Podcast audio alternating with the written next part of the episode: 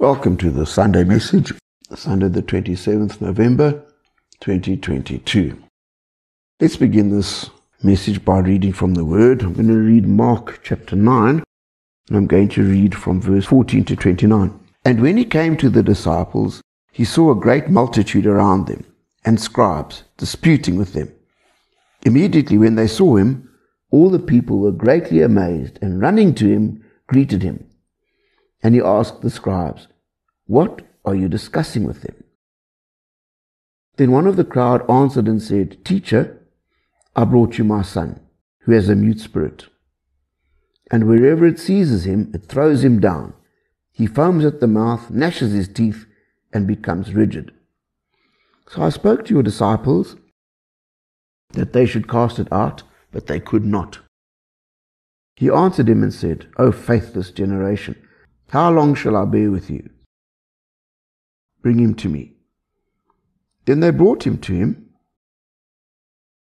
And when he saw him, immediately the spirit convulsed him, and he fell on the ground and wallowed, foaming at the mouth. So he asked his father, How long has this been happening to him? And he said, From childhood. And often he has thrown him both into the fire and into the water to destroy him. But if you can do anything, have compassion on us and help us. Yeshua said to him, If you can believe, all things are possible to him who believes. Immediately the father of the child cried out and said with tears, Lord, I believe. Help my unbelief. When Yeshua saw that the people came running together, he rebuked the unclean spirit, saying to it, Deaf and dumb spirit, I command you, Come out of him and enter him no more. Then the spirit cried out, convulsed him greatly, and came out of him. And he became as one dead, so that many said, He is dead. But Yeshua took him by the hand, lifted him up, and he arose. And when he had come into the house, his disciples asked him privately, Why could we not cast it out? So he said to them, This kind can come out by nothing but prayer and fasting. Heavenly Father, we thank you for your word. Bless it to us today. We pray. May we be enlightened. May we be empowered. May your Spirit give us understanding, the Spirit of understanding, that we might grasp these things. And we pray that no Spirit would stop, or any force would stop this word from reaching the hearts and minds of those within the sound of my voice, and that your word will achieve that for which it was sent in the mighty name of Yeshua. Amen. Praise God. Well, the title of this message is Why Faith? Why faith? We come across this situation where the Lord comes into what is obviously a tragic setup. This father is totally traumatized. His son has suffered from epileptic fits, we'd call them, I suppose, for years growing up, putting obviously great stress on the family. Imagine having a child that at any stage, day or night, could be thrown into a fire or drowned in water. How traumatizing. You have to be on your toes 24 7. It must be extremely tiring and extremely demanding as a parent or parents. Anyway, he brings the child along, and the disciples do their best, but they're unable to cast out this evil spirit. They did recognize in that day and age, by the way, that it was an evil spirit. Anyway, they bring him to the Lord, and as the story goes, the demon is cast out. But before the demon is cast out, there's a very interesting interchange that the Lord has with the Father. You see, we would have thought that gentle Jesus, meek and mild, filled with compassion, would have cast the demon out immediately. Got the job done, so to speak. But he didn't. We need to ask ourselves why. The first thing he does, surprisingly, is he rebukes, we assume, the disciple. O faithless generation, how long must I be with you? In other words, translated into simple English, he fully expected them to be able to do it. If we recall, there was a time when he sent them out two by two. They cast out demons, came back elated, overjoyed, and saying, Even the demons are subject to us. So you see, on this occasion, what they'd tried in the past didn't work. That's a lesson for you and I, just there. Sometimes what we've been doing in the past might not work. Doesn't mean the whole system doesn't work. Just means we have to learn something new. But anyway, the child is brought to Yeshua. He casts the demon out. But before he does that, he rebukes the disciples because of their lack of faith.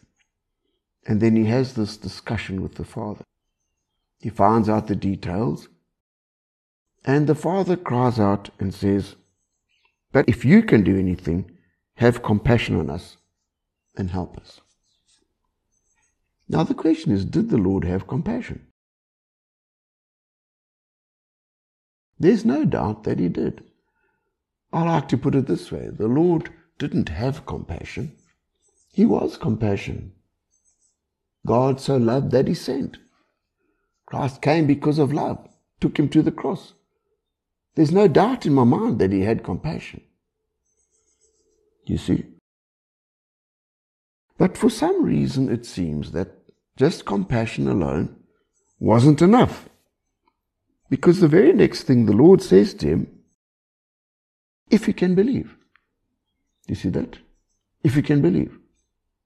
What he's saying is the compassion is there, but there's something else needed in the situation. I must have you believe. And then he goes on to say, all things are possible to him who believes. Do you see that? If you believe, this thing could happen. Irrespective of my compassion, to a certain extent, you see. Now, what the Father says is indicative of many of us as children of God. He cries out and says with tears, Lord, I believe. To his mind, he believed. As far as he could see, he believed. However, there's something else he adds which just shows, perhaps, misunderstanding. He says, Help my unbelief. Help my unbelief. It's quite understandable that this man, if he had any faith, it was severely challenged. To have had that situation in your home for as long as the child has been alive, right there, anybody's faith would have been challenged in God's ability in God's goodness or even in God Himself. But he hears about Christ and he does what everywhere else has done and he takes him to this organization and gets met, as it were, by the first tier of the structure. The disciples do their best, but they can't do it. There's an implication that they tried very hard to get this job done. So can you imagine? The man's done what he can and it still hasn't worked. All right. But fortunately, he persists and he gets to Christ himself. But you can understand why, when asked, Do you believe? He so easily says, Already, yes, I do believe, but, but, in other words, I want to believe, but I'm battling. You see, I'm battling.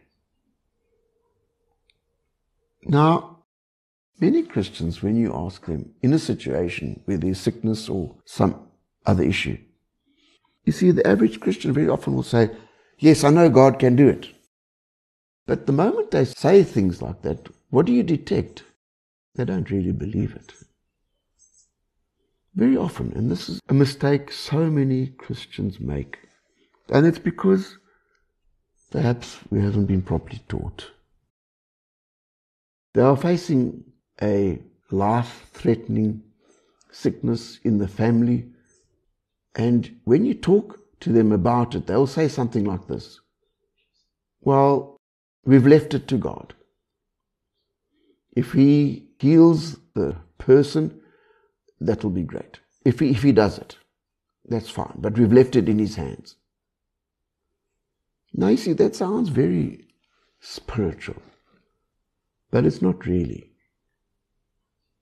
It's not really. You see, this man said to the Lord, If you can do it.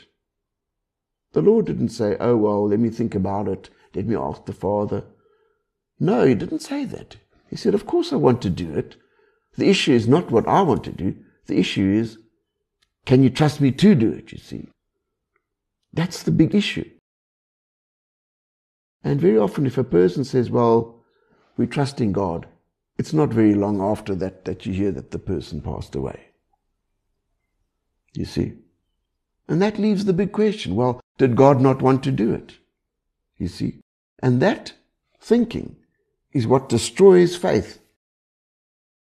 And I know people that were very good Christians at one stage, grew up in the Lord, were taught faith even, maybe got a bit sidetracked, and then a tragedy comes their way. The mother dies of lung cancer. Is an actual situation.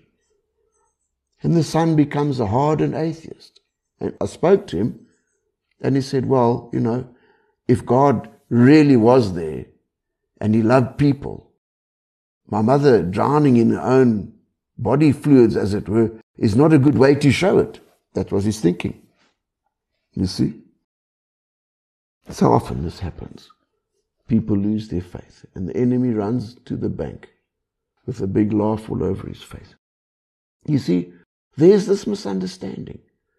For whatever reason, God demands faith in any situation. For Him to operate, He must have faith. Now, we've got to understand something. God, when He formed the earth, created a whole lot of systems.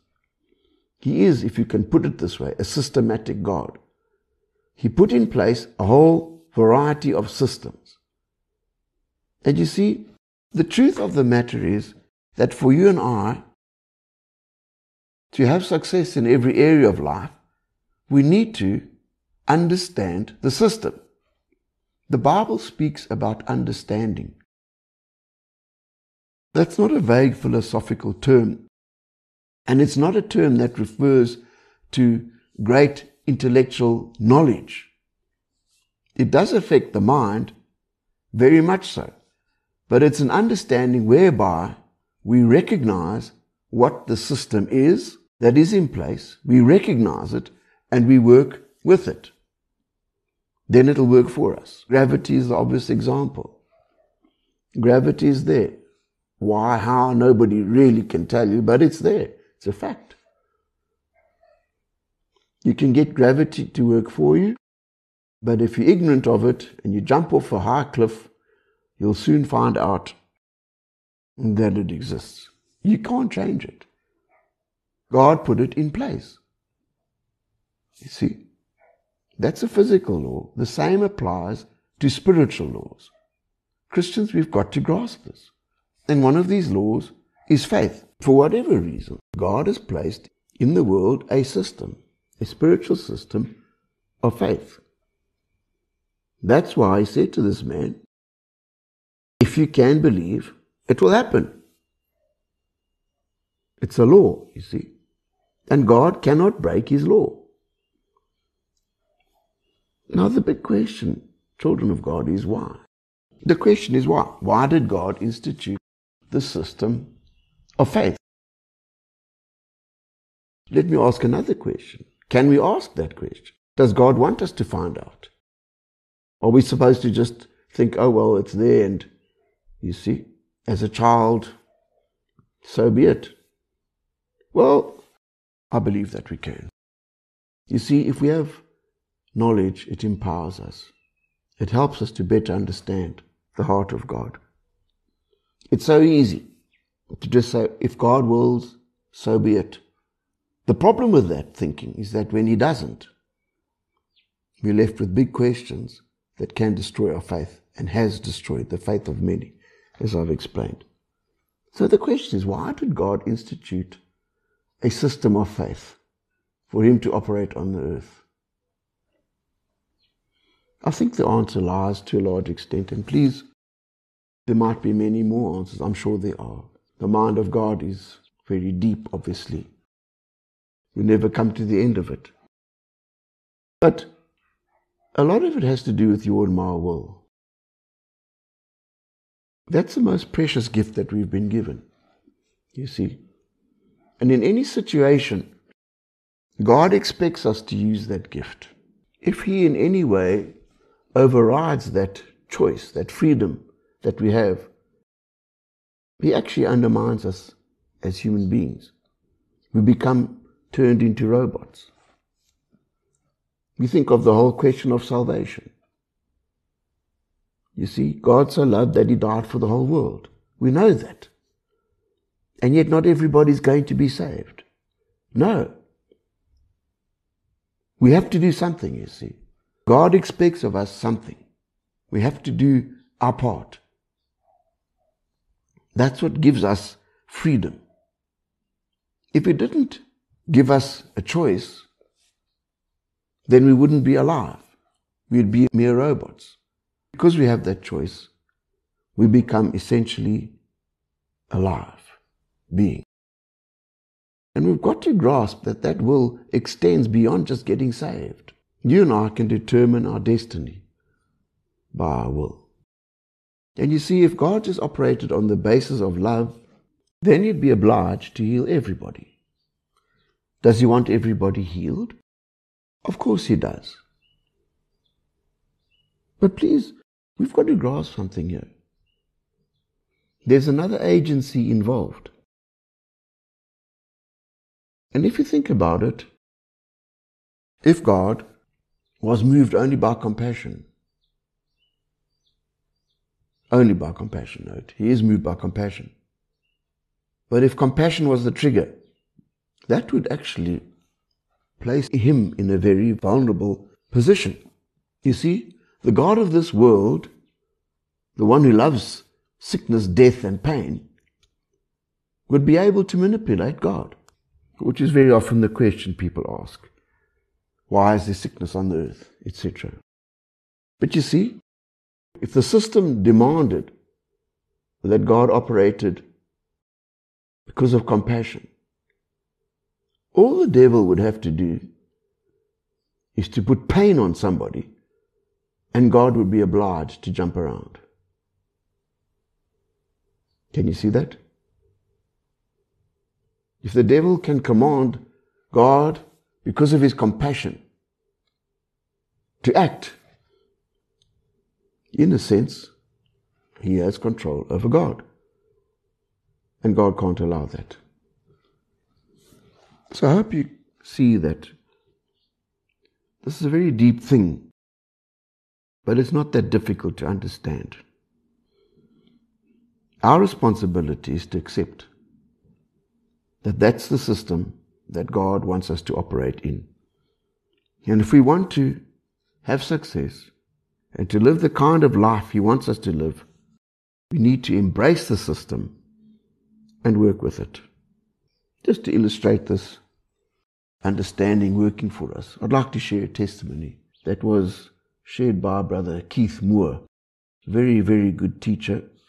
He used to be deeply involved with the healing school in Tulsa, Oklahoma, Rhema Bible College. And he said this one lady, young lady, came into the healing school totally riddled with cancer. The medical profession had given her up for dead, literally. And she was very, very ill when she came to the institute. Anyway, she attended the services regularly. She attended every single class that she possibly could. And over a period of time, that condition miraculously, totally evaporated, disappeared, and she was declared totally well. So, from a life threatening condition, given, I think, one or two months to live, this woman was restored 100%. And her testimony was that she filled herself so much with the Word of God that the cancer couldn't find any place in her body. Isn't that wonderful? The cancer couldn't find any place in her body. Can you see? Quite literally, all things are possible to her who believed. How did she believe? Well, you see, we need to understand the difference between belief and faith. The Bible says faith comes from hearing. That man who said to the Lord, I believe, help my unbelief. If we understand it correctly, you see, faith is the substance. The substance that enables us to believe. You see? What happened with this woman is by being exposed day and night to the Word of God, to the Word of God, her faith grew and grew and grew to the place where she could do nothing else but believe. You see? And simply because of that belief in her heart, God Himself was able to remove every single trace of cancer. Now, can I just say that that same system is available to you and I, wherever we may be. It does help to have an environment of like minded people. And I'd like to suggest if you're in a critical condition, you must seek out like minded people. It's critically important. But you and I have not got the time for anything else in that condition but to fill ourselves with God's Word so that faith can grow in us. You see? And that faith can produce this ability to really, really believe. If we understand that, in any situation that we get into, we won't say things like, well, if God wants to. We'll know God does want to, but I have to do my part. And my part is to do everything I possibly can to build my faith. Kenneth Hagin shares that when he was on, as he calls it, the bed of affliction, as a young man, he was bedridden. Many people came to him and said, Don't you want to read some comics or something just to keep yourself busy during the days where you just have to lie there? And he said to them these words I haven't got time for comics. I haven't got time for comics. I haven't got time for light entertainment. He only had time for the Word, you see, for the Bible. He realized his only hope was the Word of God. And bless God, it helped him. He lived to the ripe old age of 87, changed the world with his life. Amen? So I'm encouraging you and I to get our thinking straight. Whatever affliction we face, be it financial, physical, emotional, whatever, let the words of the Lord Yeshua ring in our ears. All things are possible to him who believes. But don't think like that man, well, I can't believe, you'll have to help me. Let's be honest. Maybe I don't believe. Maybe I'm battling to believe. It's quite acceptable, understandable. Nothing to be ashamed of. However, if we understand the system, the bit of faith that we do have can grow. It's possible for it to grow, to develop, but it must be fed. It's got to be fed constantly with the right information. And if we are prepared to do that, the Word of God stands firm. That faith growing in us will empower us to really believe. And the moment we really believe, Almighty God is able to do and to fulfill everything that He has promised. May you be blessed in the wonderful name of Yeshua.